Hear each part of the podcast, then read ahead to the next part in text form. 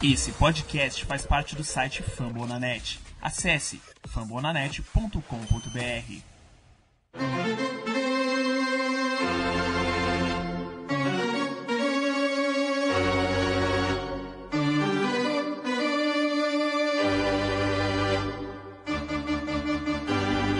It's time for Dodger Baseball.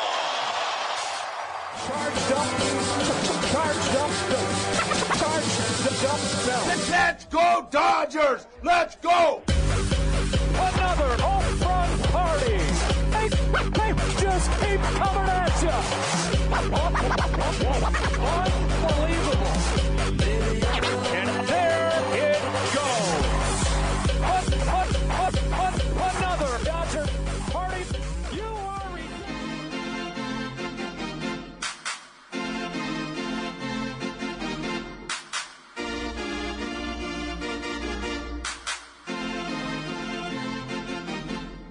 winning the World Series in 2022.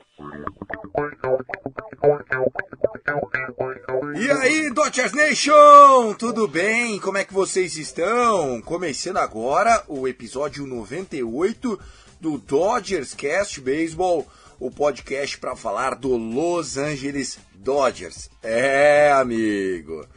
Vai se criando um clima terrível, diria Galvão Bueno. O Dodgers, melhor campanha da MLB. Eu vim aqui no último episódio, só faltou cantar Let's Group Tonight. Velocidade de cruzeiro rolando na parada e de repente, pegando o Arizona Diamondbacks, a gente perde a série por dois jogos a um. Sim, o que era o maior pesadelo para esse time, a derrota proibida, tudo que tinha para dar errado deu, inclusive Corey Bellinger de o jogador da semana da National League a um ser humano patético nesses três jogos. Não estou sozinho, Dodgers Cast está aqui com Fernando Franca, o arroba Dodgers da Massa. Fernandinho, tô bravo, hein? Parece que eu sou até você, de tão corneteiro que eu tô. Fala Tiagão, fala todo mundo que está ouvindo a gente aqui no Dodgers Cast. Hoje não tem nem como perguntar se vocês estão felizes, porque não tem como estar feliz. Tiagão já mandou aí a nota. A série contra a Arizona foi simplesmente patética. E sem dúvida alguma, o nosso ataque representa assim de maneira exponencial todo esse caráter patético do time durante a série. A gente aqui no Dodgers Cast, ao longo dessa, desse episódio, eu vou trazer alguns números que mostram que alguma coisa muito louca aconteceu com os caras nesses três jogos contra o Arizona Diamondbacks. Tudo que tinha para dar errado deu. A gente vai falar sobre essa série. Como você pode ver no título, vamos falar da iminência quebra do recorde de strikeouts da história do Dodgers pelo Clayton Kershaw. O recorde pode vir num sábado à noite, num Saturday night lá em Chaves Ravine. E, claro, né, nós vamos falar sobre os três jogos contra o Detroit Tigers. O importante é, vai ser um episódio para lamentar, obviamente. Não levem tudo em consideração que a gente vai falar aqui. É, aconteceu tudo que podia dar errado. O jogo 2 dessa série, por exemplo, a gente teve 4 ou 5 doubles plays em innings consecutivos. Um negócio absurdo. Mas é, o beisebol é isso, né? Essa é a grande magia do beisebol. Se a gente poderia perder em algum momento, era agora, com a melhor campanha, né? com o time tentando ficar saudável. Pro David Roberts também não ficar sentado no sofá, porque a nova regra do Jade fez com que ele ficasse preguiçoso na montagem da lineup, na, na escalação do time. Enfim, tem muita coisa para falar a partir de agora. Aumenta o volume e segue a gente lá no Twitter, CastDodgers. Lembrando que a gente tem a nossa, é, nosso grupo de WhatsApp, só pedir na DM. Tanto no arroba CastDodgers como no arroba Dodgers da Massa, a gente chega com tudo para vocês. Fernandão, primeiro jogo da série na segunda-feira, vitória, uma vitória em contest. Uh, acho que, inclusive, o jeito que a vitória aconteceu acabou trazendo aquele ar de superioridade que é horrível para qualquer esporte coletivo, para qualquer esporte, né? Mas esporte coletivo, quando todo mundo sobe no salto, fica pior ainda. Aí, no jogo da terça-feira, tava indo tudo bem até um 3 a 0 quando Gavin Lux, numa ground ball, resolve botar tudo a perder, né? Ele erra a eliminação na primeira base, tínhamos jogador em segunda e terceira base, Uh, o jogador da terceira base já ia marcar de qualquer jeito, mas o jogador que estava na segunda base aproveitou o erro no throw para o Fred Freeman. E ó, errar o Fred Freeman você precisa errar muito. Porque o homem pega tudo. Você pode mandar torto no pé, alta, de lado, pingado, com efeito, com rosca, de cunhem, ele pega. Essa não deu chance, porque o, o Gavin Lux teve um apago mental e nesse inning já veio o empate, depois Graterol pôs tudo a perder, já no oitavo inning, e a gente perdeu por 5 a 3 Nessa quarta-feira, estamos gravando isso à noite, mas durante a tarde, Julio Urias só não foi um no-hitter porque ele tomou um home run. ele estava com 5 innings sem sofrer rebatidas, embora a defesa tivesse vacilante, alguns walks sendo dados. Julio Urias estava bem no jogo, mas o ataque péssimo. 2 a 1 na série para os caras, Fernandão. Tiagão, é o que você falou, né? Primeiro jogo da série, um 4 a 0 um shootout com uma atuação irrepreensível do Walker Buehler, né? Jogo completo, por enquanto, o único jogo completo da temporada 2022 da MLB. É, apenas três rebatidas, 10 strikeouts, nenhum walk cedido. Assim, o cara foi irrepreensível. E parecia que aquela seria a, a tônica de toda a série. A gente falou isso no episódio 97, né, de o quanto a série contra os Z-Backs soava ser uma série tranquila. Afinal de contas, é, só para a gente ter ideia do que, que nós estamos falando dos D-Backs, nós estamos falando do time que é o pior em média de rebatidas, o segundo pior em corridas por jogo, o pior em rebatidas por jogo, o pior em corridas impulsionadas por jogo, o quinto time que mais toma strikeouts e é um dos três primeiros em OBP, OPS e slugging. O time é ruim no ataque, o time é péssimo no montinho. Nós estamos falando que a gente jogou exatamente 11 entradas contra um bullpen que tinha ERA de 4.63, ou seja, o pior bullpen de toda a MLB. E você sabe quantas corridas nós anotamos contra o bullpen do Arizona Diamondbacks? Uma. Sabe qual foi o ERA do bullpen do Arizona Diamondbacks contra o Los Angeles Dodgers? 0,81 corridas por jogo. O time dos Dodgers foi, foi horroroso, foi horroroso. Olha, eu nunca, eu nunca vi, eu nunca vi um time, Fernandão, ser tão ruim correndo bases. Não, nunca vi um time, não. Nunca vi o Dodgers nessa fase Dave Roberts. Que eu já vi Dodgers ruim, gente. Mas eu nunca vi um time do Dave Roberts correr tão mal em base como correu nessa série. Não me lembro, não me lembro de ver é, esse elenco atual do Dodgers ser tão displicente na hora de tomar decisões no plate. Nossa, cada ground ball safada, cada fly ball horrorosa.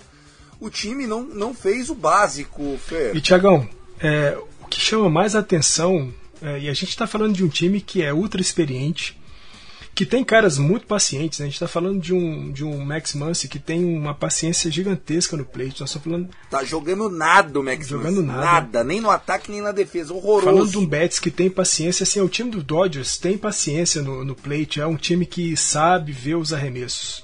Estranhamente, Tiagão, nessa série contra o Arizona Diamondbacks, no primeiro jogo, no primeiro jogo, os Dodgers viram 3,89 arremessos para cada ida ao bastão. No jogo 2, o time dos Dodgers viram 3,66 arremessos para cada ida ao bastão. E no jogo 3, o jogo de hoje, dessa quarta-feira, o time dos Dodgers viu 3,84 arremessos por cada ida ao bastão. Ou seja, um time altamente ansioso. Altamente ansioso é, é, é, inexplicável o que aconteceu com os Dodgers nessa série contra os D-backs. E pior do que isso, nós anotamos oito corridas e sofremos oito corridas. No entanto, para nós anotarmos oito corridas, nós precisamos de 23 rebatidas. Algo em torno aí de três rebatidas para anotar uma corrida. O time dos D-backs anotou oito corridas em nove rebatidas. Precisaram de 1.15 rebatidas para anotar E uma também corrida. deu tudo certo pros caras, né? Louco, louco, assim, foi, foi uma série Foi, completamente foi, a, foi a série dos sonhos pra eles. Se fica uma coisa boa dessa série contra os D-backs, e eu acredito que isso é o que fica de bom, acho difícil que os Dodgers joguem tão mal de novo quanto jogou nessa série contra os D-backs. Eu acho que essa é a representação máxima do que os Dodgers podem jogar mal em 2022. Eu acho que é isso a notícia, é essa notícia boa. É, o, o jogo contra o D-backs do Walker Buehler, é, vamos falar um pouquinho dele porque é o que mais a gente pode destacar dessa série para a temporada, né? Foi a melhor partida do Walker Buehler na carreira, foi o primeiro Clumpet Game Shootout da carreira dele. É, ele voltou a ter um número, um rate de strikeouts é, de pelo menos um por inning, né? Lembrando que o Walker Buehler na carreira tem mais de nove strikeouts a cada nove innings, então é, ele teve 10 strikeouts em nove innings completos. Uh, conseguiu fazer as 27 eliminações utilizando 108 arremessos, então estava com uma contagem boa de arremessos e o Dave Roberts não segurou. Isso é ótimo, tá, pessoal? Se em abril o seu pitcher está dando 100 arremessos, é porque a comissão técnica, a fisioterapia, todo o staff está super confiante com o atleta e o atleta está super à vontade técnica e fisicamente para é, poder arremessar e, e o Walker Buehler mostrou isso.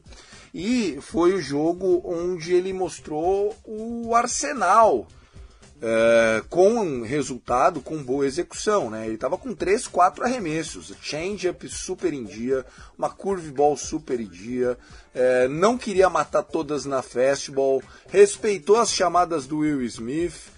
Grande jogo do Walker Buehler, né? Ah, eu acho que esse é o, é o grande detalhe do jogo, do primeiro jogo da série, o jogo do Walker Buehler, né? É o fato. Acho que é o, o nosso grande momento da série, inclusive. né? Não, sem dúvida, esse foi o grande momento.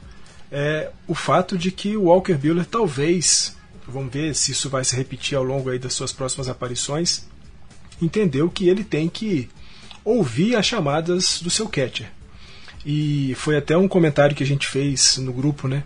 do quão espetacular foi a mistura de arremessos do Walker Buehler durante todo o jogo. Isso causou extrema confusão. A gente está falando de um cara que tem quatro ótimos arremessos, mas que vinha concentrando muito seu jogo em bolas rápidas de quatro costuras e no slider. Com aquela bola rápida que ele estava largando um pouquinho na parte alta da zona de strike e aí tomando umas pancadas. Nesse jogo ele veio com curva, e algo que eu falo há bastante tempo, né? O Walker Buehler tem uma curva deliciosa de se ver, mas ele passou a usar muito pouco esse arremesso. Acho que ele pode investir um pouco mais, aí fazendo 100 arremessos, se ele colocar umas, umas 15 curvas aí, nesses 100 arremessos que ele estiver fazendo, acho que é, um, é uma taxa interessante. Um cara que mistura muito, o changer dele entrou muito bem nesse jogo 1. E aí, quando você tem essas off-speeds entrando muito bem, a curva, o changeup e o slider, facilita demais você entrar com a bola rápida, porque o cara nunca sabe quando é que você vai vir com a bola rápida. Você joga slider, joga um change, você, o cara fala, pô, ele vai, vai repetir o slider ou ele vai vir com a bola rápida. Causa confusão. É isso que o Walker Buehler precisa. Se ele seguir nessa toada, nós estamos falando de um cara que já deveria ter sido Young em 2021, mas o pessoal se encantou com os cabelinhos loiros lá do Corbin Burns. Vai ser o Young de 2022 na Liga Nacional. É, o Walker Buehler, que está escalado para jogar a próxima série, que a gente vai falar na sequência, ele uh, voltou a mostrar uh, confiança nos outros arremessos, né? Porque o grande problema do Walker Buehler é que ele, em, em, em momentos de dificuldade, ele não confia no talento dele, né? Parece que ele confia só que não, cara, eu vou meter a bola rápida porque os caras não vão me acertar. Ele, ele ainda parece moleque nisso. Ele já tem 27 anos, Walker. Você já está tá consolidado. O Fernandão está falando aqui de Young para você. Então, aquele menino que a gente conheceu já amadureceu. Hoje é o veterano, o cara da nossa franquia, embora contratualmente ainda não seja. Uh, no jogo 2, uh, a gente teve o Tony Gonsolin, que estava indo bem até o turnover do, do Gavin Lux, inegável. O Gavin Lux foi muito mal nesse jogo, jogando de segunda base. E contra o Arizona, na segunda-feira, no jogo do Walker Buehler, não sei se vocês vão lembrar, senhores, mas no nono inning, o Gavin Lux, de left field, foi buscar duas bolas é, altas. É, uma inclusive perto da foul ball line e a outra perto do muro, onde ele conserta com o corpo olhando por cima do ombro. É, duas leituras difíceis para um left field. Então, assim, se ele estava confiante para o left field e o Chris Taylor é melhor defensivamente, por que não jogar ele para a segunda base contra um time que tem o pior average da liga, como já disse o Fernandão? Se o time rebate mal, a chance dele rebater para o campo esquerdo é quase zero. Mete o Gavin Lux lá de novo, pô. Uh, não sei, Fernandão, são detalhes que eu sei que é fácil falar agora depois que perdeu, mas que a gente precisa refletir com o nosso ouvinte aqui. Tiagão, acho que você tocou num ponto que eu queria falar. É, algumas coisas. Três coisas me chamaram muito a atenção, para além, claro, né, da série horrorosa que a gente fez de maneira geral, mas três personagens, individualmente, me chamaram muito a atenção nessa série contra a Arizona Diamondbacks. É, eu não sei se você compartilha essa opinião e o pessoal que ouve a gente, se depois quiser deixar comentários lá no perfil do Cast Dodgers, lá no, no, no Twitter, pode falar isso. Acho que Max Muncy de segunda base e terceira base não dá. Não dá. Max Muncy não tem precisão no arremesso de terceira para primeira base e ele é muito lento para fazer as jogadas defensivas de segunda base, sobretudo as viradas de double play. Outra coisa que para mim também ficou claro, e é isso aí o Thiagão tocou perfeitamente, é, por que não joga o, o, Gavin Lux para o left field? É, a chance de ele ter que fazer uma defesa mirabolante no campo esquerdo é muito menor do que ele ter que fazer defesas mirabolantes ali no infield. E a gente viu também que o Gavin Lux no arremesso e olha só, nós estamos falando de um arremesso de shift para a primeira base ou de segunda base para a primeira base, reto. Ele não tem precisão. Ele cometeu dois erros nessa série. Um erro custou algumas corridas para o Tony Gonzalez no jogo 2. Hoje ele cometeu novamente um erro, graças ao Fred Freeman ter aí elasticidade. Ele pegou a bola no alto, ainda esticou o pezinho para trás para poder fazer a queimada, porque senão seria uma outra corrida para o time do Arizona Diamondbacks. Então acho que está na hora de a gente pensar numa inversão aí, como o Tiagão falou. Traz o Chris Taylor para a segunda base, que é um cara já experimentado no infield, leva o Lux lá para fora.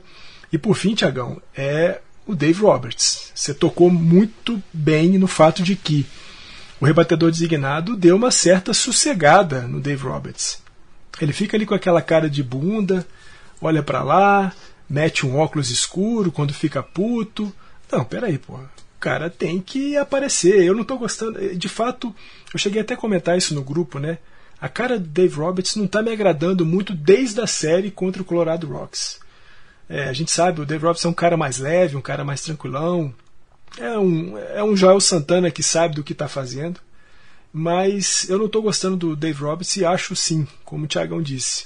O lance do rebatedor designado trouxe um certo sossego, uma certa preguiça para o Dave Roberts e ele não está pensando muito no jogo como ele é, pensava. Claro, cometeu alguns erros durante bastante tempo, mas de duas temporadas para cá ele aprendeu a mexer no time e os erros, claro, algumas coisas não vão dar certo, nem sempre o que você mexe vai dar certo, mas ele minimizou muito os erros que eram bastante grandes no passado.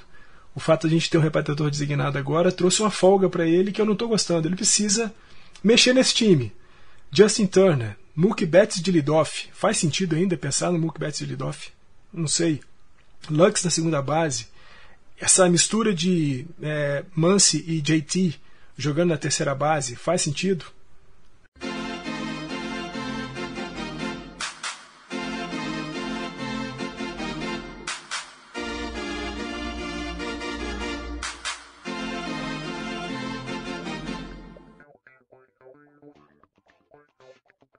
Bom, estamos voltando para casa, hein? Depois de duas séries fora de Los Angeles, o Dodgers está agendado, né? Primeiro nessa quinta-feira, dia 28, o dia que você vai ouvir esse episódio, day off pro Dojão. Tranquilão, vai ouvir o Dodgers Cast, vai esquecer que o time não jogou nada.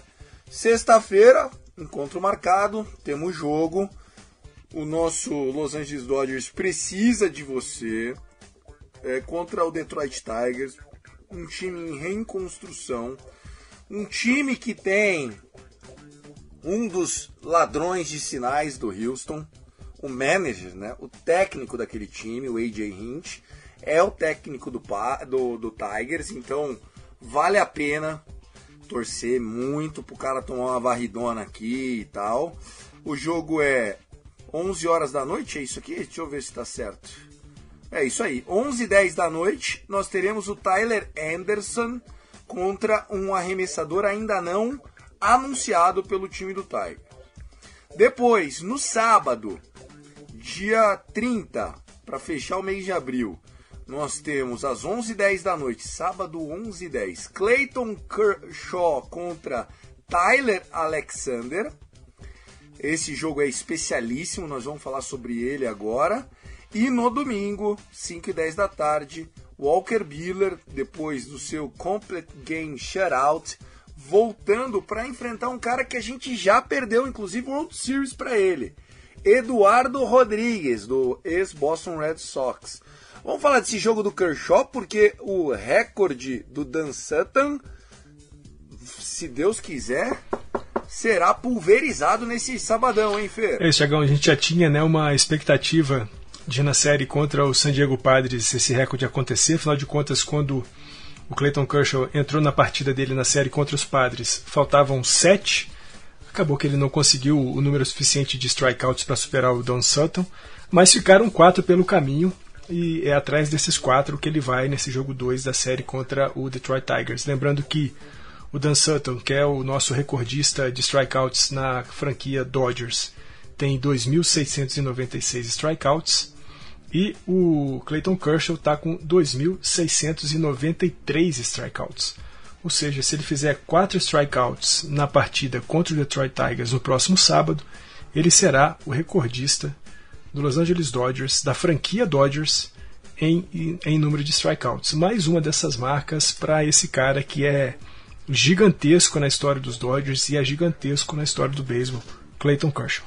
Confirma aí quantos strikeouts ele vai ele, ele tem que fazer para empatar? 2.600? Para ele, para ele, para ele empatar 3, para ele virar 4. Ele está com 2.693 e o Dan Sutton com 2.696. Tá. O ideal então para o Cleitinho é chegar a 2.700 strikeouts já nesse jogo, né? 7K, a gente vai ficar feliz demais.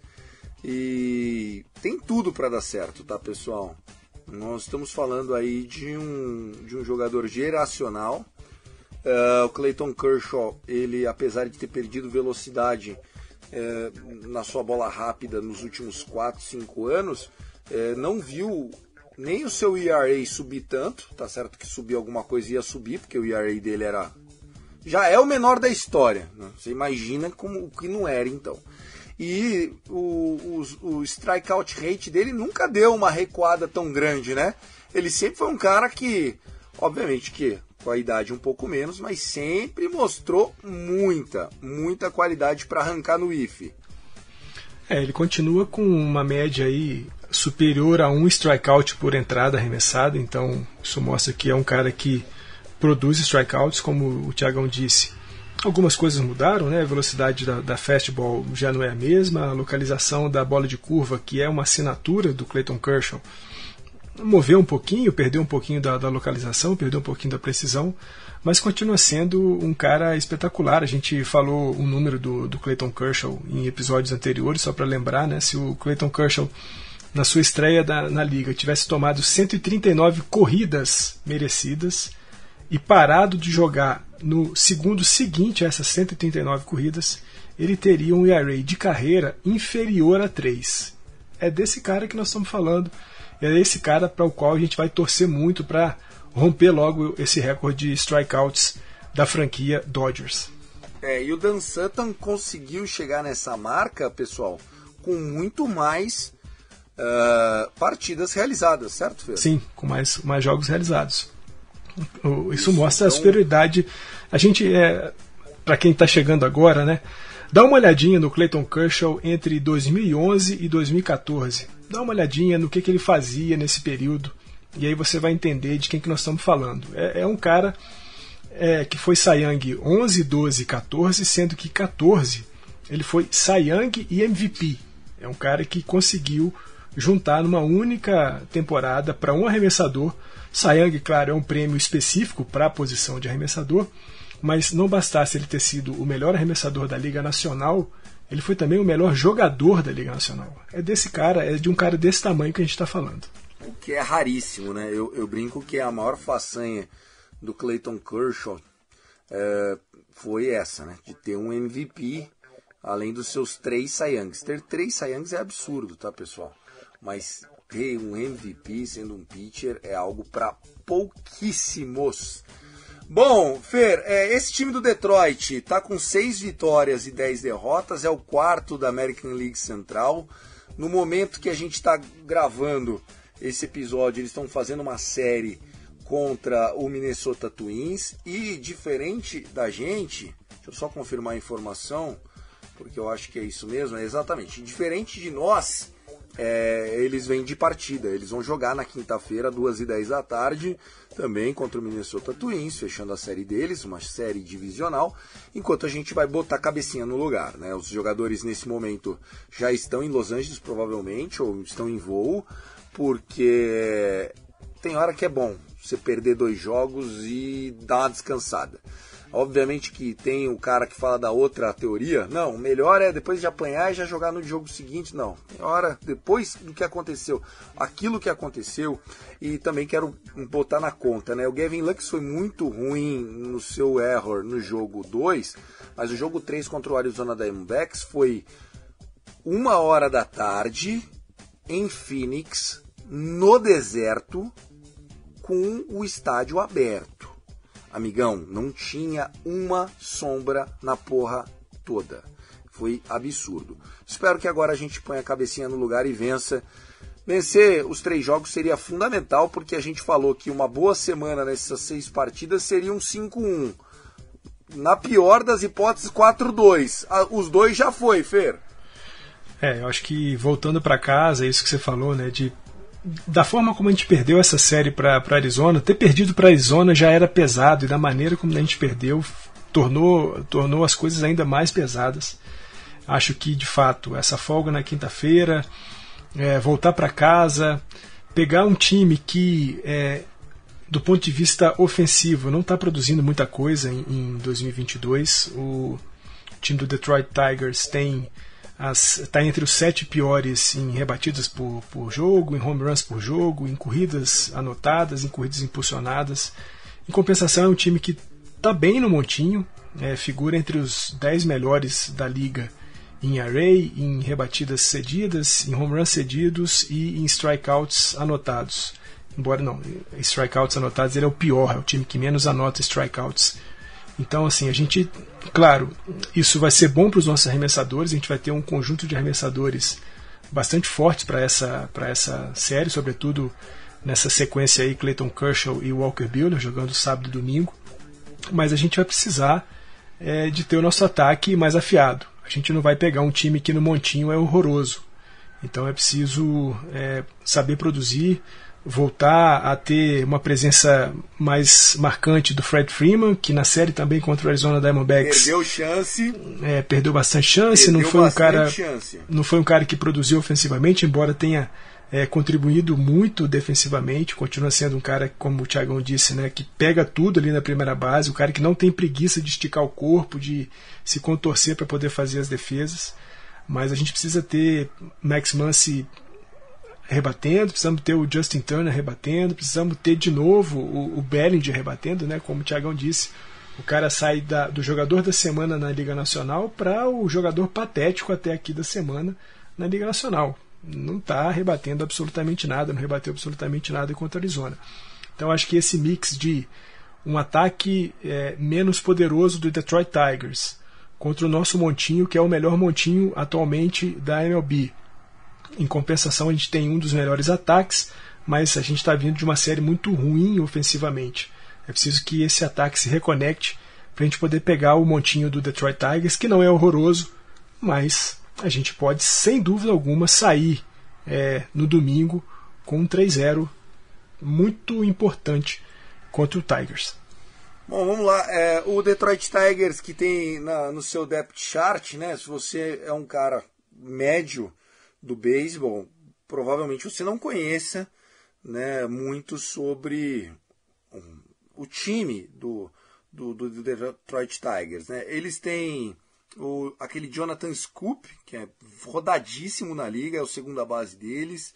Eles têm o Javier Baez, que era do Cubs, depois jogou no Mets tal, é o shortstop deles. O grande jogador do time ainda é o Miguel Cabreira, que semana passada é, ganhou destaque por ser o 33º jogador da história do beisebol a entrar é, no, no, clube dos 3 mil é, das 3 mil hits, né, dos 3 mil rebatidas. Eles têm no elenco um jogador que fez o World Series contra a gente em 2020, né, o Austin Meadows. Não sei se você vai lembrar dele. O cara contra canhoto, enfim, caçador de borboleta. Mas contra destro ele vai muito bem. Né? Então, nessa série, provavelmente a gente não veja muito ele, porque o Tyler Anderson e o Clayton Kershaw são dois canhotos. Então, Austin Meadows provavelmente vai enfrentar o, o Clayton Kershaw.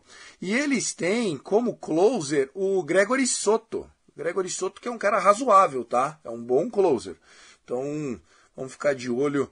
É isso. Tem mais algum destaque desse time pra gente passar a régua aqui, Fernandão? É, falar do, do Torkelson, né? Que é um dos grandes prospectos da, da MLB. Foi escolha número um de draft e que está jogando no, no time do Detroit Tigers. E, é a primeira base dele. Né? Isso, né? e está esquentando. É, é um cara para a gente ter cuidado na hora que estiver rebatendo, porque não é um, um Zé Ninguém do jogo, não. O cara joga bem e, e sim, a gente precisa controlar pelo menos esses caras. Né? O Tiagão falou do Meadows, falou do, do Javi Baez. São caras que estão com. O Meadows está com um aproveitamento de mais de 30% no bastão o Bay está com alguma coisa perto aí dos 30%, então são caras para a gente poder ficar de olho nessa série contra o Detroit Tigers. Senhores, é, gravei o último podcast aqui e horas depois é, surgiu um, uma atualização no caso do Trevor Bauer. A liga continua suspendendo o Trevor Bauer pelo menos até sexta-feira, dia 29, então provavelmente teremos mais algum update quando a gente voltar na segunda-feira para falar da outra série que a gente vai jogar depois do Tigers, mas é, via de regra a notícia que eu queria falar do Trevor Bauer não é com relação à MLB. O Trevor Bauer resolveu processar a mulher que até então é, acusava-o de abuso sexual, assédio, cárcere privado, violência na genital. É, é terrível a acusação da mulher. Uh, o Trevor Bauer está falando que ela foi atrás de dinheiro, que ela é, falsificou provas, é, deu falso testemunho, é, falsidade ideológica. E aí é, eu acho que o Trevor Bauer, se ele, é, ele que alega ser inocente, mas se ele se considera inocente e é inocente, ele tem que buscar sim os seus direitos. E acho que ajuda um pouco a levantar a bandeira do Pessoal, beleza, vocês não acharam nada contra o Bauer, a justiça não achou nada contra o Bauer e ele vai continuar nessa suspensão. O que, que você tem a dizer do caso Bauer, Fernandão? É, eu acho que agora o Bauer é, se aproveita dessa decisão da justiça americana né, de não é, ter nenhuma acusação criminal contra ele para agora é, fazer um contra-ataque e reunir as provas que ele acredita sejam suficientes para poder comprovar que tudo que a suposta vítima alegou, de fato não aconteceu, ou se aconteceu, não aconteceu da maneira como ela informou para a justiça americana. E talvez é, o fim maior dessa tentativa do, do, do, do Power em processar a mulher seja é, mostrar para todo mundo que ele, sendo inocente e conseguindo a, a, a acusação da, da mulher, ele tem condições de voltar a arremessar se não pelo Los Angeles Dodgers, por algum time da MLB. Tiagão, seguindo ainda aí na série contra o Detroit Tigers, a gente vai ter um adversário muito conhecido nosso. Né? Se o AJ Hint é o manager do time do Detroit Tigers, o bench coach, o técnico ali do banco, é o George Lombardi. George Lombardi que foi durante muito tempo o nosso técnico de primeira base. Então é mais um desses caras que a gente vai encontrar pelo caminho, mas que pode servir como fonte de informação para o AJ Hint nessa, nessa tá? série contra o Los Angeles Dodgers. Senhoras e senhores, a gente não falou sobre isso, mas eu não vou deixar passar. O Will Smith fez história nessa série contra o Arizona Diamondbacks. O nosso Fresh Prince, que eu já disse aqui em outras oportunidades, é o melhor catcher ofensivo que eu já vi com a camisa do Dodgers desde o Mike Piazza. Tá certo que ser melhor que o Paulo Duca, com todo respeito ao eterno Paulo Duca, não é difícil. Mas é, eu não sabia que havia outra relação, né? O Mike Piazza eu vi jogar pelo Dodgers, era o principal jogador do time quando eu escolhi torcer para o Lakers e para o time de beisebol de Los Angeles, no caso o Dodgers. É, e o Will Smith é, ele conseguiu quebrar o recorde do Mike Piazza, Fernandão. Ele se tornou o catcher da National League a atingir mais rápido a marca de 50 home runs. Foi muito legal. O, o Will Smith não sabia do recorde, foi avisado depois, porque no Twitter postaram isso naquele Sports Elias Burô. E aí todo mundo foi pego de surpresa, Dodgers, todo mundo. Mas legal saber que um ex-Dodgers tinha um recorde e outro é, foi muito legal e inclusive durante a transmissão é, do jogo o Joey Davis e a Jessica Mendonça que estavam fazendo o jogo elas, eles falaram sobre isso falaram sobre a quebra do recorde falaram do quão parecido ofensivamente o Will Smith é com o Mike Piazza e eu me lembro muito bem Tiagão que nas nossas prévias para a temporada de 2021 uma das suas bold predictions era de que o Will Smith poderia impulsionar mais de 120 corridas naquela temporada de 2021, que era o recorde do, do Piazza. Acabou não acontecendo, mas é, isso em nada diminui o, o, o, grande catcher ofensivo que é o, o Will Smith. É muito legal, como você disse, saber que um recorde que pertencia aos Dodgers vai seguir com os Dodgers na figura agora do Will Smith. Certo, Fernandão. Olha só, podcast saiu 36 minutos mais ou menos. Irmão, prazer ter você aqui. Boa série pra gente, bom day off nessa quinta-feira. E a gente volta, se não no domingo à noite, na segunda-feira durante o dia, para trazer a expectativa do que virá na sequência do campeonato.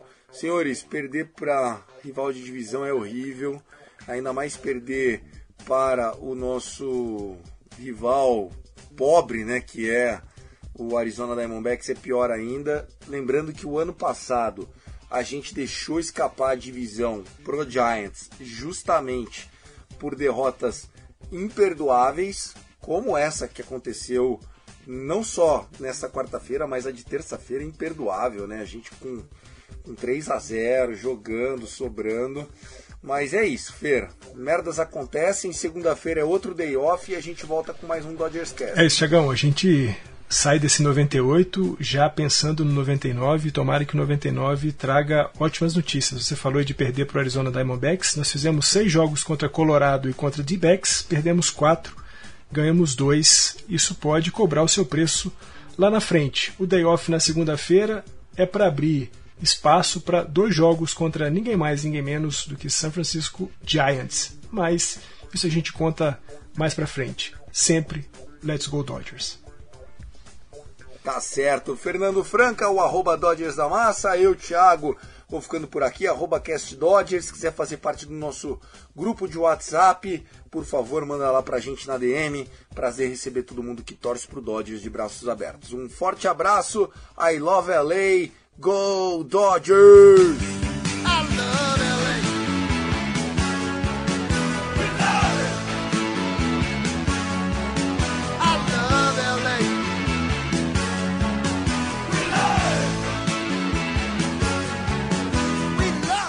Winning the World Series in 2022.